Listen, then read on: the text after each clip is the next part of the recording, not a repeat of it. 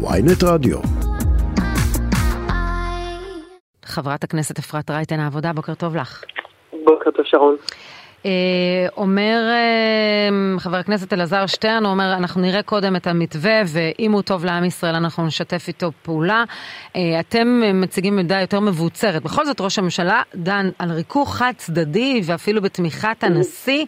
את יכולה לשקול לקבל את ניסיון הפשרה הזה?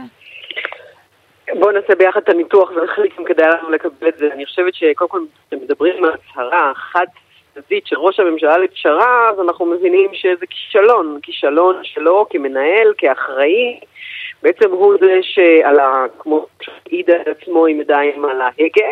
הוא הוביל מדינה שלמה למצב כאוטי, עם נזקים חברתיים, כלכליים, מדיניים, פוליטיים. את יודעת מה? אפילו על סף מבחן, כשאני רואה את התמונות של העימותים בין שוטרים לבין מילואימניקים.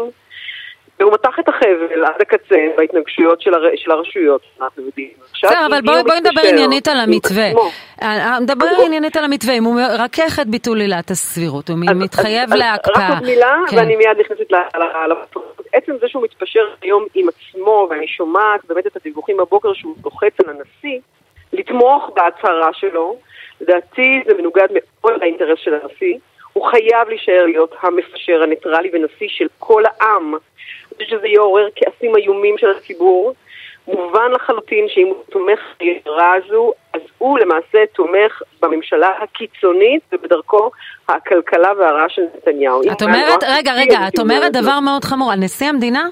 את אומרת, כי היה קטע שהיית משובשת, את אומרת על נשיא המדינה אם הוא יתמוך במתווה הזה, הוא תומך בממשלה הקיצונית ביותר? חד משמעית.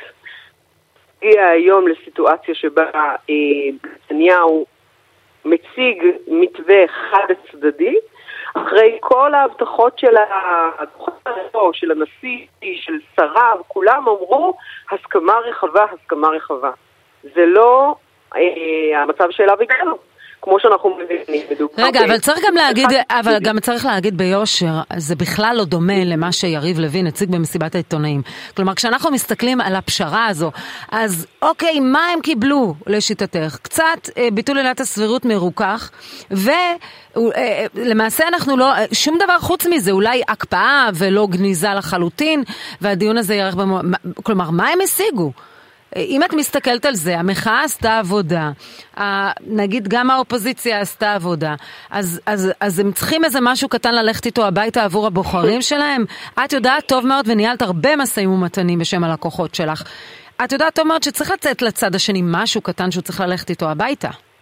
אבל אז עם מי אני עושה אבל רגע את המשא ומתן? עם הבייס או עם הצד השני? זאת השאלה למעשה. זאת אומרת, דווקא הדוגמה שנתת לי היא דוגמה מצוינת. אה, בגלל שאת אומרת, צריך לתת לו, אני צריכה להיות האחראית בצד השני, אה, אוקיי, אני נותנת לך, ראש הממשלה, שאתה מוביל פה ממשלה באמת קיצונית, ויש לנו כאן את האמרות של ושל בן גביר הלא אחראי, וסמוטריץ' שמנסה לשנות נתונים. זאת אומרת, יש כאן ממשלה סופר קיצונית שלא הייתה מאז ומעולם במדינת ישראל. צריכה לבוא ולהגיד, אוקיי, נתניהו, אני מבינה שאתה צריך לתת משהו קטן, כמו שאת אומרת, לבייס שלך, ולכן אני תומכת בזה. אני חושבת שזה אה, מין הסתכלות או ניתוח שהוא בעיניי לא מקובל ולא אחראי, וכשמסתכלים לגופם של דברים, ולא מתוך המקום של ה... אפילו לז'אנר של המשא ומתן, ושוב אני אומרת, הרי בסוף זה לא משא ומתן איתנו, כי אם זה הצהרה חד צדדית, אז אין פה משא ומתן. אז את קוראת לנשיא המדינה למשוך ידיו מהניסיון אה, לפשרה?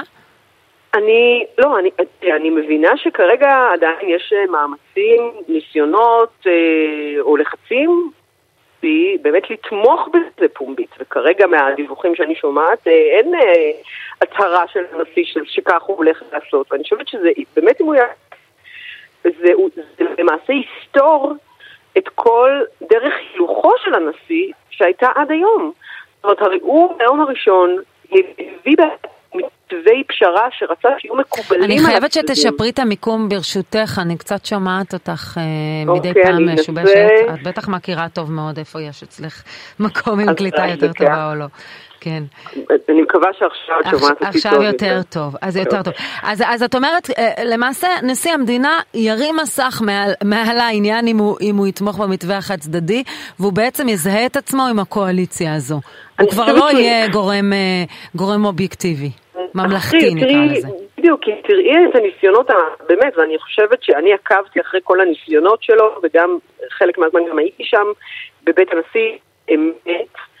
אה, הנשיא, פתאום מנסים מהיום הראשון להגיע להסכמה רחבה. אגב, גם השרים של נתניהו מדברים על הסכמות, הסכמות רחבות.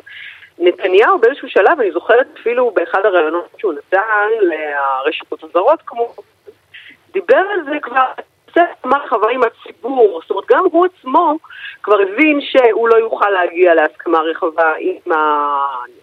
עם האופוזיציה או עם. הציבור בכללותו, יש לו בעיות קשות מבית, הרי בתוך הקואליציה עצמה אנחנו יודעים שיש כבר מחנות, כן. מחנה לוי, ולכן הוא צריך להגיע לאיזושהי נוסחה שבה בעצם הוא מעביר את זה ומנסה להרגיע את ה... מנסה להרגיע את ה... אפילו לא את הציבור, אלא את הבייס שלו, ולהגיע למצב שבו הוא... הוא לחגים ו... כן, אני קצת מתקשה לשמוע אותך וזה נורא מקשה על השיחה שלנו. אני, כן, כן. הדבר האחרון, העובדה שהשר לוין רוצה לדחוף אולי עוד איזה תיקון קטן בוועדה לבחירת שופטים, איך את רואה את זה? איזה תיקון קטן? הוא אומר, השינוי בוועדה לבחירת השופטים, הוא לא הצביע עוד מה. אני בדרך כלל נוהגת לא לחתום על הסכמים בלי שאני קוראת היטב היטב גם את האותיות הקטנות וגם את הנספחים. לקרוא היטב, לראות האם באיזשהו מקום אה, מנסים אה, לטמון לך אה, פח. בסוף השאלה היא נורא נורא פשוטה. האם אנחנו פוגעים בעצמאות בית המשפט, ואז אנחנו יודעים שאנחנו בעצם פוגעים פה בעקרונות השיטה הדמוקרטית, ואו לא, זה הסיפור אה, בכללותו, לא צריך מסובך, כן. זה לא צריך כל כך הרבה פרטים, נכון. הדברים הם מאוד מאוד פשוטים. חברת הכנסת אפרת רייטן העבודה, תודה רבה. אנחנו... תודה רבה. תודה.